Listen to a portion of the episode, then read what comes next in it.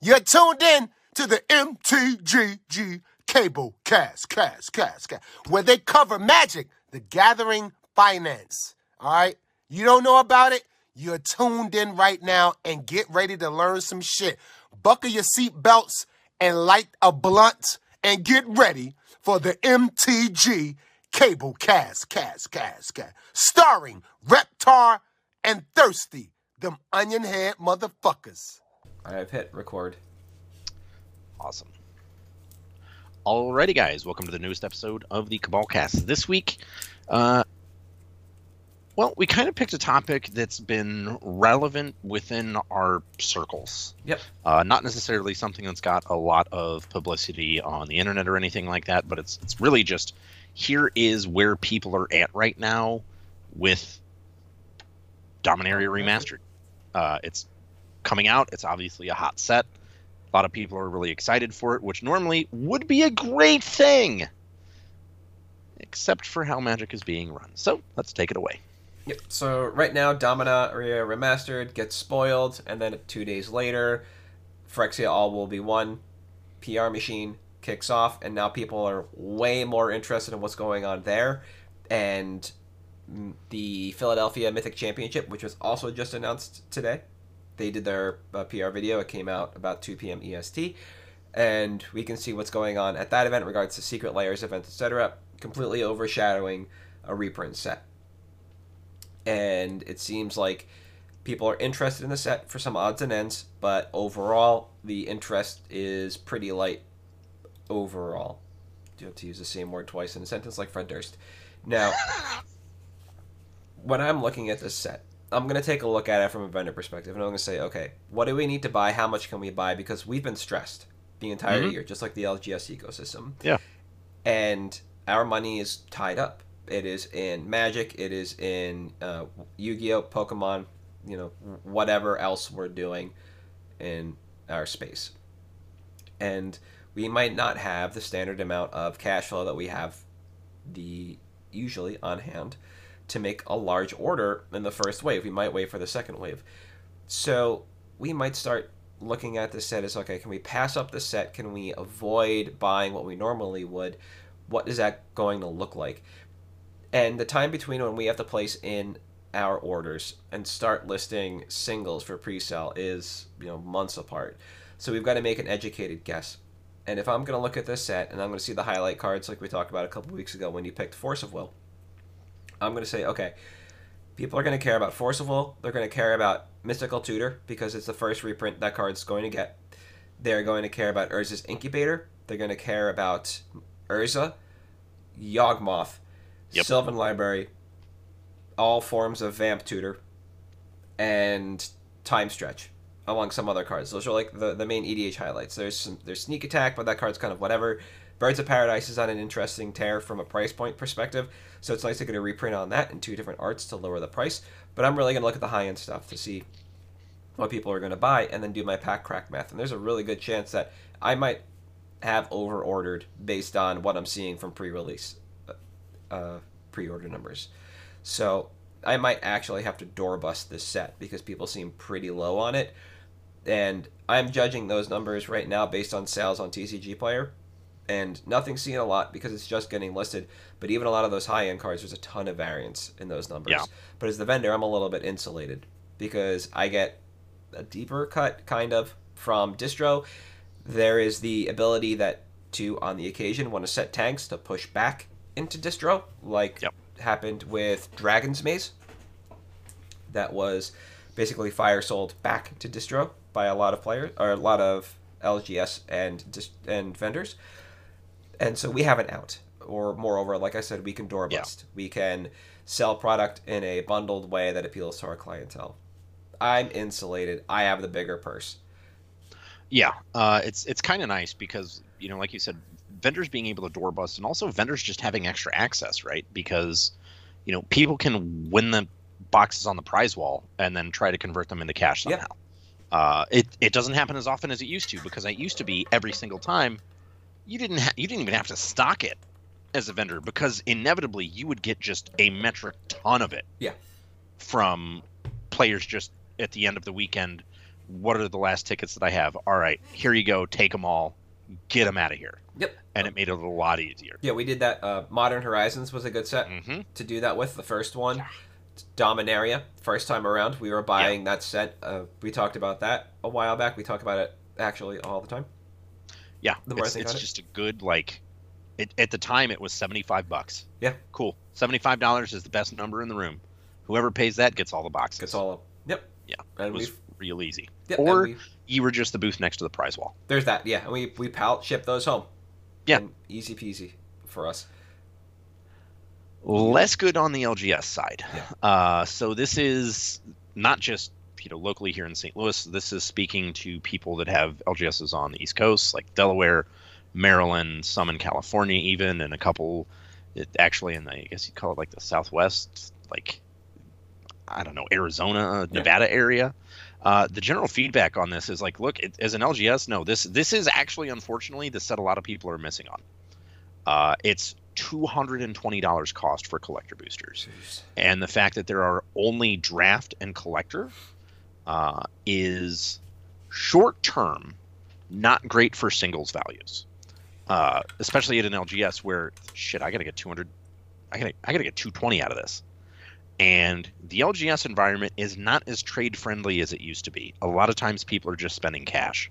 And why that's important is because if I am trading these out, two, 220 is fine. Yep. Because I'm trading for 400 plus dollars in cards. But boxes aren't traded for anymore. Someone comes in and buys them and pays cash. And if that's what you're doing, it's not great. Uh, I know a couple of stores that basically halved what their normal collector booster allocation would be. Uh, not to mention just them saying, "Hey, we don't have the money," is also our players just don't want this. Yeah. It, it's not something that they're interested in that they feel compelled to purchase. And like, yeah, they're really excited for the singles. Everyone is really excited for the singles. But I think, and this is just observation on my part, I legitimately think that the issue is wallet fatigue between chasing serialized cards and then now we're going to be chasing old border force of will foils. And I don't know if that's going to be conducive to this set being purchased and opened, especially because like and I I still believe Brothers War will be the most open set ever even through the next calendar year because having those serialized cards is so much more chaseable. And I'm not insulated. I I can blow these out the door at a loss, but a lot of LGSs like they're hand to mouth. We don't really have the luxury as an LGS of taking a loss on stuff, Mhm. especially with things on the downturn, liquidity's down, everything's just down across the market. Yeah. So not having the ability to like sure, we can take the loss as an LGS. But the more losses we take on Magic product, the worse it gets for us because there's a number of stores I know that are like struggling on rent, they're struggling on utilities, and everyone's like, "Oh, well, maybe they should just get better." Like that's just not the reality. You know, for every 20 LGSs, I would say maybe 4 to 5 have 5 figures liquid in their bank account at most times. Mhm. It's just not something they have ready access to. Yeah. That's all it is. Yeah, it, it makes it wicked difficult. Yeah. Like, a lot of people don't seem to look at the numbers anymore because I don't mean financially. Uh, This is actually a Yeah. different point I'm going to make on the, the chase value on this. A lot of people don't look at the numbers of the cards and sets anymore. It seems like there are 261 cards in the main set, and then another not 109 60 something on the top end. Yeah. and that's like mid set size combined with another mid set size. So Yeah. all said and told, this is a massive set. There's 456 unique cards in the set when you consider all variants. The the breakout's pretty easy. It's 101 commons, 80 uncommons, then three to one rares to mythic. So overall, it's a fair mix. And we know in the collector boosters, you're going to get four cards that are rare or higher in every Yeah. 15 card pack, of which you don't know what set it's going to be in or what slot it'll be in. The the retro Yeah. frame, the borderless, the guaranteed foil, or a combination of that. And if people go back to start and start looking at the numbers, because this also kind of came and went, we were digging for this before the cast. We couldn't find that breakout that usually comes with each set. The breakout that we had was for Phyrexia. because it completely overshadowed this set. And at the end of the day, no real changes it seems like were made to the the collector booster breakout. It's just a standard collector booster. There's really nothing Yeah. special going on. So asking your whales to move in um, as a 220 apiece is a little difficult. When I don't actually think there's a singular card in the set that's worth that much in any No. variant, uh, even on TCG Player right now. Yeah, 160 for a retro frame, or 170 for retro frame Force of Will, same price for full art, and then the price drops to $50 for a retro frame uh, Vamp. Cool. Actually. Well, and you know what's going to happen to Vamp? It's going to tank when the set releases. Yeah, and then Urza's actually in between, somewhere. Uh, sorry, goes 170 to, to 100 to 50. Like that's the way the price scale goes on this, and it is very difficult to ask people to buy into that when they could be buying the singles that they want instead, because those will push the price down. Like we've seen, and right now the price on everything besides Vamp is pretty stable. If you were to buy in now, you're not really going to lose a whole lot. Or if you bought in a week ago, in some cases, you really didn't lose a whole lot by pre-ordering. Vamp is the only interesting case because nobody's really placed an order for that card yet. Like Yeah. regular, I, I don't care about the variants. I'm just looking at base level stuff. Nobody's bought a singular Vamp yet, and I honestly thought that between Mystical Tutor and Vamp, that's uh, sorry, One Worldly of those Tutor- should sell way more. yeah, between Worldly Tutor and Vamp, I thought we would see a lot of pressure placed on this set. But the more you dig in, the more you realize this is just kind of a, yet another blase set, and it feels like I don't the the Explorers of Ixalan kit that like four Yeah. player thing that had not uh, Time Warp in it and Ghalta and some other odds and ends that at the end of the day, like 18 months later, made it worthwhile to hold on to those things in sealed, which is a fairly short timeline for sealed. But asking somebody to pony up $220 for a booster pack that right now just seems to add up to a pittance is not where a lot of players want to be. And again, at the end of the day, there are only so many cards in the set that people are going to be interested in, and so there's going to be just a lot of singles left Yeah. floating around. And that's going to impact, like I said before, my math on what I pack crack. If people aren't putting in pre-orders for these cards yet, then I'm not going to crack as many as I normally would, and I just this, list the sealed and hope it sells over time. Then start adjusting my buy list to bring in what I need so that I could sell Yep. Vamp and Worldly and Sylvan and Force of Will back to people, and that'll be it. And I'll just dump the sealed on the website, you know, for a small margin because I'm I'm okay with that. I'll make my margins elsewhere. You know, I have a warehouse, everything has a COG on it, and I can make a profit somewhere to make up for any kind of loss or flat line on a product. Yeah. And it's really sad that this gets overshadowed immediately and puts additional stress on the LGS on the heels of an announcement that says, well, we're going to shift things around and slow down releases. Oh, by the way, we might be moving one up. And, like, where are we right now? Like, what are you doing? What timeline is this? Yeah. Do you, do words mean what they're supposed to mean to you, or is this some weird, bizarre, like you're living in your own Hasbro-induced reality? Yeah. So at the end of the day, this will be another product on the shelf for me. It's another SKU to add to the system. For you guys, it's got to go back on the shelf behind the counter Yep. as a product to display, and then hope. Like, do Yeah. you do you even crack? No, uh, especially like i mean everyone is caught on now singles are going to tank when the set releases Yeah. that's just reality uh, unless you're an lgs that's doing pre-orders it's just not worth it uh, so you've got to be doing pre-orders and if you're not well, you're shit out of luck Okay, so at the end of the day, you're not doing pre-orders. Uh, so some stores do. Uh, we do pre-orders in store. We don't do them on the website. Yep. Um, which you know, in store you can just come in and say, "Hey, you're one of our regulars. We're more than happy to pre-order for you at whatever price we set." Uh, knowing, and you knowing, well, that price is probably going to be different when the set releases, and that's okay. Everyone knows that coming in. Fine. Yeah. We're okay with it. Uh, that's not the case all the time. Now, if cost on these was more in line with traditional collector boosters, Mhm. like 150, 160, absolutely. It would be crackable because that's probably your best way to get something out of it when Yep. you know you're going to have extra products. Yep. Um, again, kind of hard to hit your money out of that, but it's easier when it's 150. It is nigh impossible when it's 220. Got it. I it, it's just not something you can really get away with, And there's no- unfortunately. Yeah, there's no pre-release for this, right? There's no event in support unless you want to do some kind of draft, right? Yeah, Yeah, so you have to rely on walk-in traffic for for sales which is on this. not no- great. Yeah, yeah. Because Uh, again, this is completely overshadowed by the next set coming out. So all the PR material that you're going to get to display is going to be for the new set, not this. Yeah. Which is obviously, not what you want Yeah. when you have to park this much money into a product. Yeah. Uh, So let me ask a weird logistics question then about this because at the LGS level you can do weird things. So you have your counter space and you have your shelf space behind the counter. If this Yeah. product just kind of rots for a while, is it something you move off of the shelf into the counter, be it uh, draft set or uh, CBBs?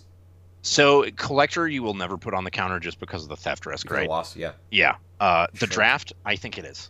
Okay. Uh, and I think it's something that you probably start to promote, like, oh, we're going to add, you know, some stores have their rotating draft events where Yep. if draft actually fires, they're not doing standard sets because they'll just draft that on Arena. But if it's a store that has like some old booster product like Ixalan laying around, Yep. I'm like, hey guys, we're doing a throwback draft of Ixalan this week. This is the kind of thing that I think you do that with, similar to Quad Masters Okay. um, where people are just happy to do it because the value's there and it's Yep. different. Granted, that happened a lot more during like Capenna when the limited environment was hot, hot garbage. Yeah. I'm gonna be honest, the Damar limited environment also looks like hot, hot garbage. Yeah, it, it's an absolute reprint set, and I didn't see anything that kind of pulls interest. They did a lot of rarity shifting. It looks like all over the place, up and down. Yeah. So there's some opportunity, but there's some weird cards in this that are just going to make for either a miserable environment or going to be duds. Sadly. Yep. Know, as cool as High Tide is, I don't really think you're doing much with it. But that's just you know one of 261 cards. Right. discuss. Yeah. Now, when it comes to not product display, but like overall placement, is this something that you would focus on when it rolls in just to get eyes on it, do you think? Yeah. Uh, especially on something like this because again, it's just not. It's it's a product you want to get rid of, and and you can't really door bust it, and it's not coming out before the holidays, which is actually the worst part for the LGS. Mm. The fact that this hits in January, when we're already going to be reeling and not have a ton of money, because you know, well, sorry, we'll have the money, we won't be able to like sell through the way that we would have prior to Christmas because other people spent all their money at Christmas. Yeah, yeah. Like it's just not going to be the thing people elect to spend money on Yep. afterwards. But if it came out beforehand, absolutely, that would be great. Unfortunately, not the case. Okay. Uh, so it, it is like try to display, emphasize, not. I don't like the term upsell. Uh, but try to make people aware that hey, this product exists too, and this may be something that they want. Yeah. Just to kind of get out there that hey, this this is a thing. Maybe try it out. Okay. I Uh, and I don't think that's the worst. That's fair. I was thinking about this earlier in the week, and nothing about this feels like the Time Spiral remastered release, No. whereby that product was released very similarly. It's just a reprint of everything in the block, curated around a draft environment that did fire, but there was the extra slot that just, you know, effectively the value slot, the value add. And that seemed to have a lot more draw than this set. And it, Yeah. I'm looking at this not from a collector booster standpoint, but just from the the draft interest. Like I know several people that still have boxes of remastered waiting for people to be interested to draft it. They're not cracking it for va- for value. They're just holding on. Without an alternative option like that or a focus, we could say, on a set like this, does it make it worse than Time Spiral remastered for an LGS? So, uh, Time Spiral Remastered was kind of unique because it was the first set that had the retro throwbacks, uh, and it's you know I I think the analog here is you take a look at the most desired card out of that set, which was probably the retro border Thoughtseize foil, uh, or the retro border Ponder foil. Yeah. Either either of those are good analogs for like the force of will and what its expected value could be. Uh, the big difference is production limitations that hit Time Spiral Remastered will presumably not be there for DOM Remastered. Mhm. So if my floor or my ceiling as an LGS at the time was a thousand dollar foil, and now the ceiling is a two hundred fifty dollar foil, I don't feel as good about DOM Remastered as I do about Time Spiral because of the production, because of the wallet fatigue. You know, I we, God, I between the bad publicity that Wizards has gotten, the set releases, and everything else, people are legitimately tired. Yeah. And this is as an LGS, we're starting to feel that crunch. Uh, it's not just at events anymore that people come in, come up to booths, and they're like, "Hey, uh, I just want out. I, I just don't like it. It's it's not for me. I can't get behind it. It's just not my thing." Yep. Uh, people are coming into the store now and doing that. We, in, in fact, we had someone come in yesterday with beta duels uh, and a recall and two workshops that was like, yeah, I'm just done. I don't I don't want to do it anymore. Uh, I don't really like the way the game is headed. Stuff like that. That's Yep. just very eye opening, and that also makes me less sure about Dom Remastered. Uh, because if you have people that are entrenched like that that are coming out, it's, you really start to consider okay, is this something we can actually deal with? Do we want to be super bearish on this card? Or is this a like, eh, you know what, let's hold off a little? Mhm. Not the most important thing in the world for us. Yeah. So at this point in time, the focus you you would say from an LGS standpoint, you feel is better placed on the standard set, something you know that's going to sell Yeah. a little bit better, where the current hype is, where the PR machine is focused right now, and Yeah. something that looks like it's actually going to propel the game forward instead of just put another set of commander reprints into the ecosystem. Exactly, and it's Okay. it's not necessarily that uh, it'll. Well, yeah, it, it'll sell better, and it is a more efficient use of funds, uh, because you know the standard draft collector set, whatever, they're much more affordable. Yeah. Than the stuff we're dealing with on you know the level of Damar. Yeah, on both sides, for you and for the players, because you get the, Yeah. you know, you're paying whatever the numbers is on the standard set versus Dalmar, and your margin on that is effectively going to be the same. But at two hundred and twenty dollars a collector booster, that is also a lot of overhead placed Yep. on you financially. Yeah. and it's just not something that you know the LGS is able to withstand like it used to be able to. You know, we're liquidity is key now. Mhm. You you can't really stash the way you used to be able to. So it's just not like, and and again, this is people from all over, even some of the larger stores out there, and some that have been established for years, um, have you know when talking to them, they're just like, yeah, I I like. One of them has been doing this for shit since early 2000s, Mhm. 2003 ish. Uh, and he told me, look, this is, I have never felt worse about a set. That's, that is shocking yeah, No, Uh, that's fair. to, to hear that someone legitimately is just, yeah, no, I've, I've never felt worse about this. This is garbage. This is real bad. Yeah, the the when the Birds of Paradise was spoiled around M30 and people were comparing the two hundred fifty dollar price tag for those packs and the bird that looks the exact same as the bird in Dom R, and they're like, this Yep. one cost me two hundred fifty dollars, this one's going to cost me six. Like, yeah, Yeah. it's fucking ridiculous. Why would you, happens. why would you partake in that? You know, it's, it's just Yeah. silly. Yeah. At, at the end of the day, though, as a spectator for the game, this is a set that I would just kind of let wash past me. I didn't care about Time Spiral Remastered. I didn't draft that. I usually don't care about unsets either. Yeah. They're not for me. I know it, and I don't have to engage with them, or I can engage with them as I choose, which is generally by the singles I need afterwards. That's how I deal with Yeah. or interact with most sets.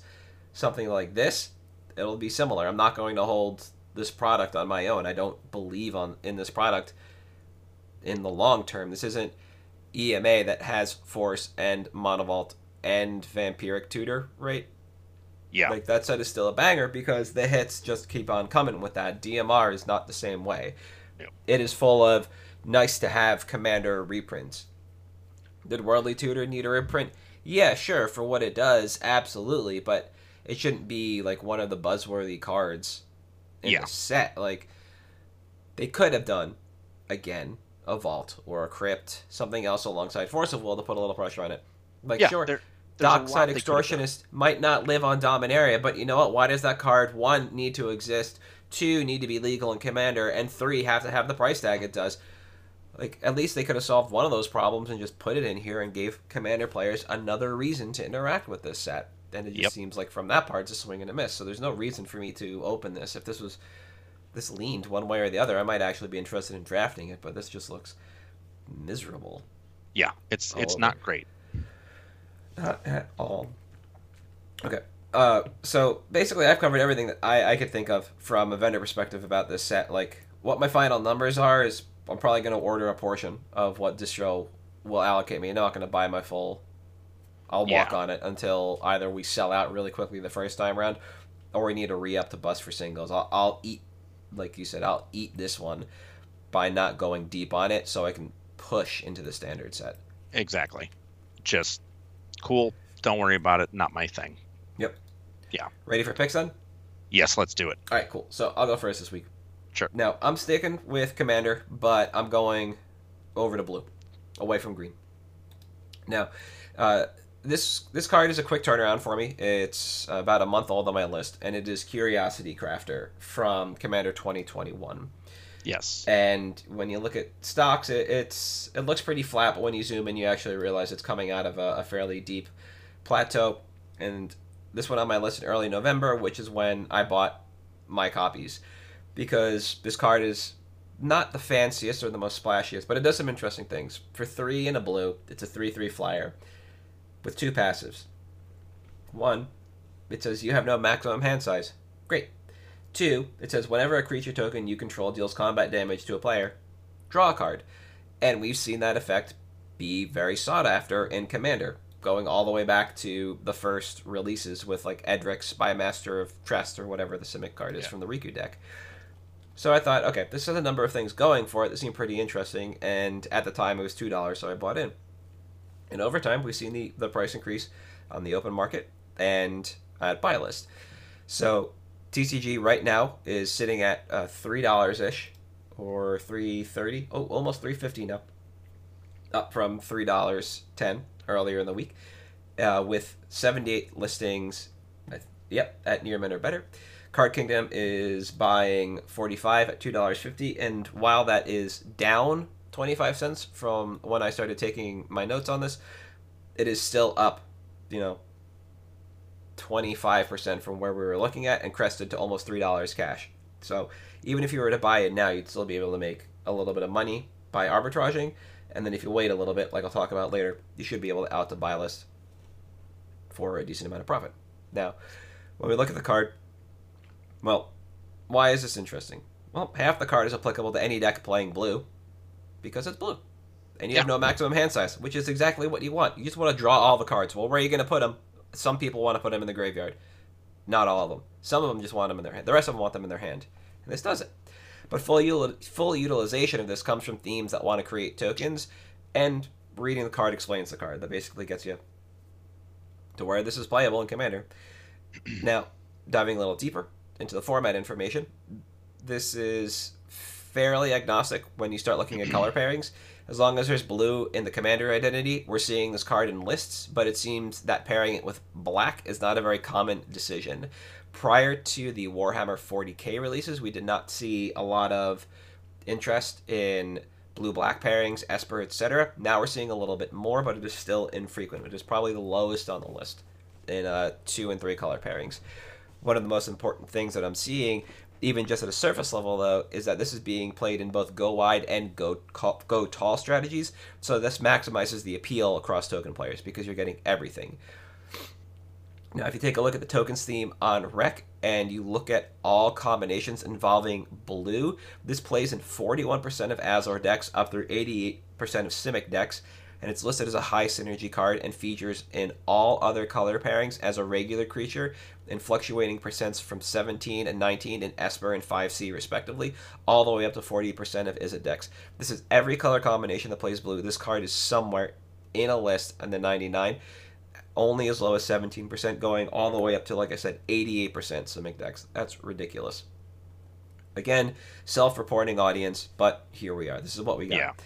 Now, this does immediately outclass options like Edric, Spymaster of Trest because it offers a larger body and a unilateral trigger as well as a passive. Edric actually applied to all players uh, of the game. It was the Yep. exact same passive ability of drawing a card, but if we were playing a four player game and I controlled Edric, now anybody who attacks anybody with a creature is going to draw a card.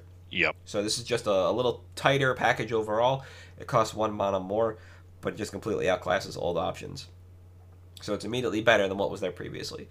Now, I also have a feeling this plays at the Invisibles level as well, but as we'll discuss shortly, I'm not too concerned with that demographic. We want to get ahead of the continuing printing of token themed commanders and precons. And the reason I say I don't really care about the Invisibles demographics is because even though token strategies are going to be seen at those tables, a lot of the overlap for invincible cards like Cura Best the Sea Gods that just makes big, dopey tokens doesn't really overlap with this card when you take a look at Rec. And those groups are not the same, I know that, but based on velocity, etc., this is it's not the invisibles pushing this card. It really is commander players that are part of the self-reporting demographic. So timeline. We're going to start with a few stats here. The regular art sells about 300 near mint copies a month, and that's broken out into right now. Oh, sorry, I don't have a breakout of uh, LP and and uh, NM total. Sorry, just Yeah. 300 near mint a month. LP is actually not a great seller, but when you look at the remaining copies filtered at four plus, this is what I wanted to say. There are 206 near mint and LP copies across 49 vendors total. There are 115 total copies across 10 vendors with 4 plus at LP and near mint. So there's actually not a whole lot left No. of this card. It's like 200 and some odd out there. If Vila keeps static, we'll see the price increase by a dollar in a few weeks, and that's because the cheapest listings move up a dollar. And in a month to 45 days, almost a double up in price, similarly. With the caveat that no one else moves into the market to reset the price. We talked about uh, price anchoring last week. Companies like uh, the Gaming Co. and what was it, like MTG Strategy or something like that Yeah. they were anchoring my pick last week by posting 400 copies of it. You got to work through that. Like, not quite what's happening here. Yeah. But if somebody else were to move into the market, they could absolutely, with quantity, they could absolutely anchor the price for a while. Now, we're very close to arbitrage, like I mentioned earlier, and within the next month or two, we should be able to move these at a profit in person, but buylists is going to lag behind until demand moves from the open market to vendors and they're forced to reset. That could take closer to three months. So that's kind of the timeline. Is if you want to get out in person, you want to trade these out in person, you're looking at a month or two. If you want to go buy a list, you're looking at about three months. But again, this is I think this is another card that you need to keep your eyes on. It's going to move pretty quickly because Yeah. there's not a lot of supply out there. There just wasn't before. There isn't now, and it's moving at a decent, decent enough velocity that it's just going to disappear from the market before a lot of people realize. The reprint equity on this is kind of scary because the first thing I thought of was that this actually seems like a card that could be printed into standard. I thought of this alongside like Sphinx's Rev. This doesn't have Yeah. flash, but this surely plays in, a, in an Azor control deck if that's what they ever want to do in standard again, where you're just drawing a ton of cards and you want to keep 8, 9, 10 in your hand. And but that is all that worries me about this. The power level isn't over the top, and it would be at home in a heavy, to- a heavily token-based format. But I don't see WotC crossing the streams like that, bringing commander cards into standard. I don't. They might have done it once or twice before, but not in. Or maybe from the I'm thinking of unsets into standard, but they don't really do that, and you have to focus on tokens, and we haven't seen that kind of focus since Lorwyn. Yeah. Right. And if we saw another Simic token style deck like we did with STX, the Quandrix deck or whatever, the sim- the the one that made fractals, I would expect Yep. to see this in that deck. Otherwise, this gets lost to the sands of time, and that's kind of what we want. Nobody's playing this on stream right now. It's just slowly being bought out by the market. That's kind of what led me down that path of the Invisibles, but I was just like, there's no way that it's really the Invisibles pushing this card. People are buying it in quantities of one. They're not buying it in quantities of more than that. So this is very much a commander kind of driven demand. As far as buy quantity is concerned, I got my six in November as kind of a penny spec to keep an eye on, and I'm happy that I picked up. I think I got another eight. So if you're out as a buy list, feel free to go real deep. But if you want to move this locally for profit, then I think a dozen is on the top end of the quantity you want to pick up, just because you're going to run out of players to trade this to. Like, I'm sure everybody plays blue because why would you play any other color in Commander? Like, you could play mono red, but then you're just going to get cursed by the mountains. Yep. And that's it. That's all you lose. You just draw all your lands. So if you're if you're playing blue, here you go. If you're if you're not making tokens, you still have a three three flyer for four that gives you no maximum hand size. There's no shortage of ways in blue to draw X cards. We've talked about a lot of them over Yeah. over time. They're great looks. They are. Uh, I think it's great. Again, uh, having so on to the point of reprint equity, when you talk about well, maybe there's a token thing. We already know where we're going this year. Yeah. Uh, none of the sets really have that much of a token theme, or have. Uh, so I don't see reprints happening. But long term, I mean, this does. It, it's again one of those things that hits at like not the CEDH level, but at the 75% level Yeah. where you're like, all right, I'm high power, but I'm not competitive. Yeah, yeah. And it hits, like you said, at the invisible level. So it hits your widest, you know, if you're going to exclude a group of EDH from finance, CEDH is not the biggest driver. Uh, so it hits all of your incredibly relevant types in EDH that Yep. want to spend money. Yeah. yeah, just Yeah, I- just really good. Yeah, it was surprising me to find this in every single deck that involved or color pairing that involved blue on rec because Yeah. I was just looking at high synergy for a while. I'm like, these are all tokens deck, token decks. This card has to be identified as high synergy across all the color pairings, and I started sorting my tabs, and I had like four, like almost half my color pairings didn't have Curiosity Crafter as a high synergy card. I'm like, there's no way this card isn't in the list, and then I started searching and it showed up in creatures and it was there in every single one of those lists. I don't know why is it tokens doesn't have this as a high synergy card at 48% when azor does at 41 but that's neither here nor there uh, there's something going on in the back end that, that does not identify this as a high synergy strategy when your general's like Brudiclad or whatever Yeah. Like it a lot. My pick uh, it does play at every level of EDH. Uh, it's kind of a market trend pick. So last week, when I picked Force of Will, I said sell it now because, or two weeks ago, I said sell it because it's going to go down. Uh, this week, I'm picking, even though I said it's a terrible set for most of this episode and people are turned off of it, uh, Old Border Foil Counterspell from Dom Remastered. Uh, so this is the first Old Border Counterspell we have had since Mercadian Masques. Yep. Uh, the analogs here, obviously, seventh edition and Mercadian Masques, which foils were a completely different market then. Uh, we'll take a look at the Mercadian Mask stocks graph as a basis for this. Uh, ignore what happened in April of 21 when it spiked to $80,000. We're going to zoom in past that. You can see it basically just, it's the floor. The floor is the floor is the floor. It goes up a little bit, and now we're at a new floor that's higher than the last floor was for the foil price. Same deal with Masques. And both of them are currently on a downtrend because we just got announced an Old Border counterspell. Now, right now it's pre-selling at six dollars. That seems really good to me. Uh, obviously, there's going to be a lot of foils because for Damar we just have collector boosters and draft. There's no set. So people that are opening this for singles are obviously going to be opening collector boosters. Um, now, six dollars is a great price to me. Any old border foil for six dollars of an incredibly highly played card is a win. Uh, so being able to get old border foil and it's the most recent art, so it's the one that people recognize more. I think that's awesome.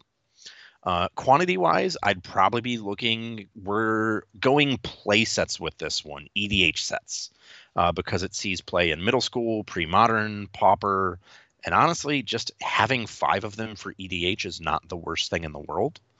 Uh, I'm probably going to pick up about 20 of these.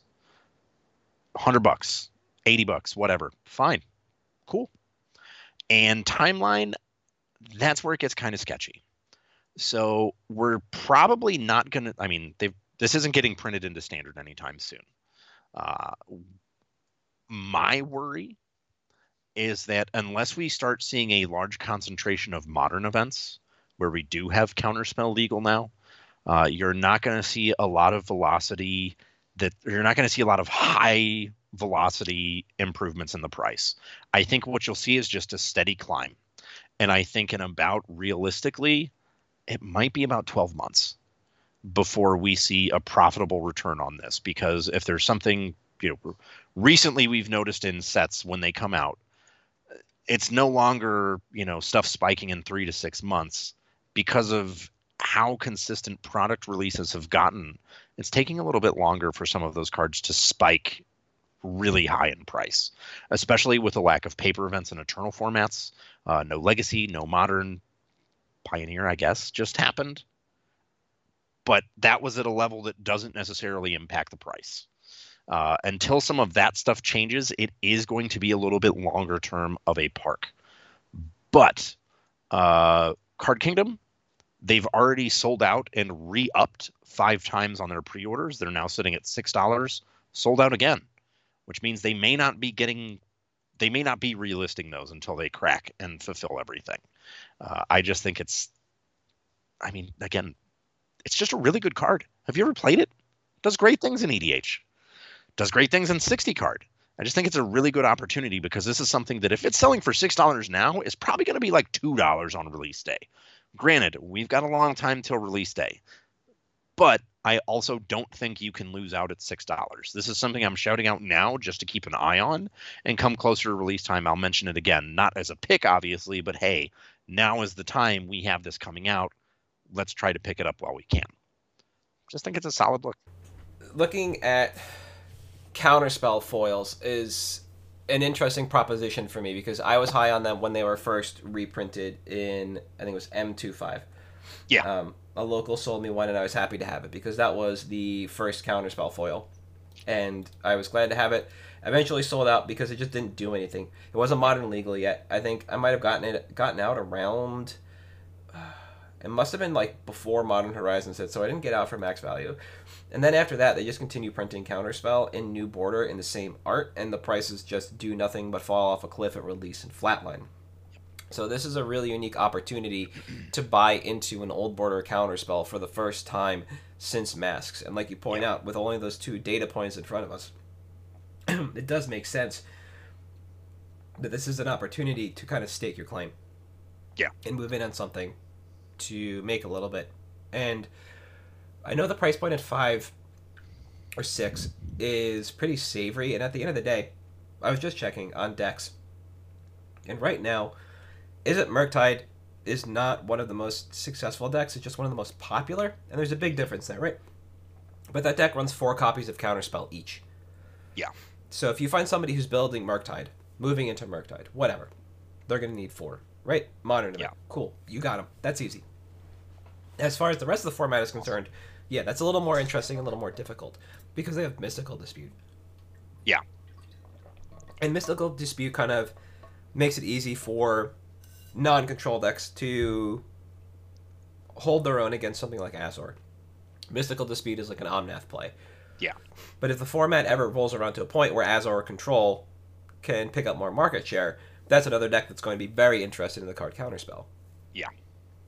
Like, if anything, if a if an Azor based Stoneblade deck ever really comes up from personal experience, Force of Negation and Counterspell are premier cards in that strategy because you can play infinite dual lands, and it is yep. very easy to ca- to cast that spell. And I think overall, this is a really good look. The only thing I disagree on, I think, is quantity. I think a commander playset is fine, but I think in time you're going to find that you might be wishing you had more because you're going to find opportunity to move it. You mentioned we haven't, we don't know when modern season is coming. We don't know if modern season is coming, but the moment we find out modern season is coming, now everybody pays attention to modern season. Yeah. And we have to find out what to do. And being ahead of cards like this and some of the elementals that are very cheap right now is a very good place to be. So calling out a card like Counterspell that isn't quite a pillar of that format. But could be, and there was a time where it was. Yes. Is it's not anymore. Is a very good idea because we get ahead of it. Just like Curiosity Crafter. We're getting ahead of what's coming. And that's what we like to do. Yeah. That's why we pick. Yep. So, I think that's going to be it for me on this. Um, I don't really have much more to say about nope, I'm good. Mastered. So, for MTG Cabal Cast, where you can find us on Twitter, Patreon, Facebook, and YouTube, I am at Halt I am Reptar. You are at Thirsty Sizzler. And we'll see you next week.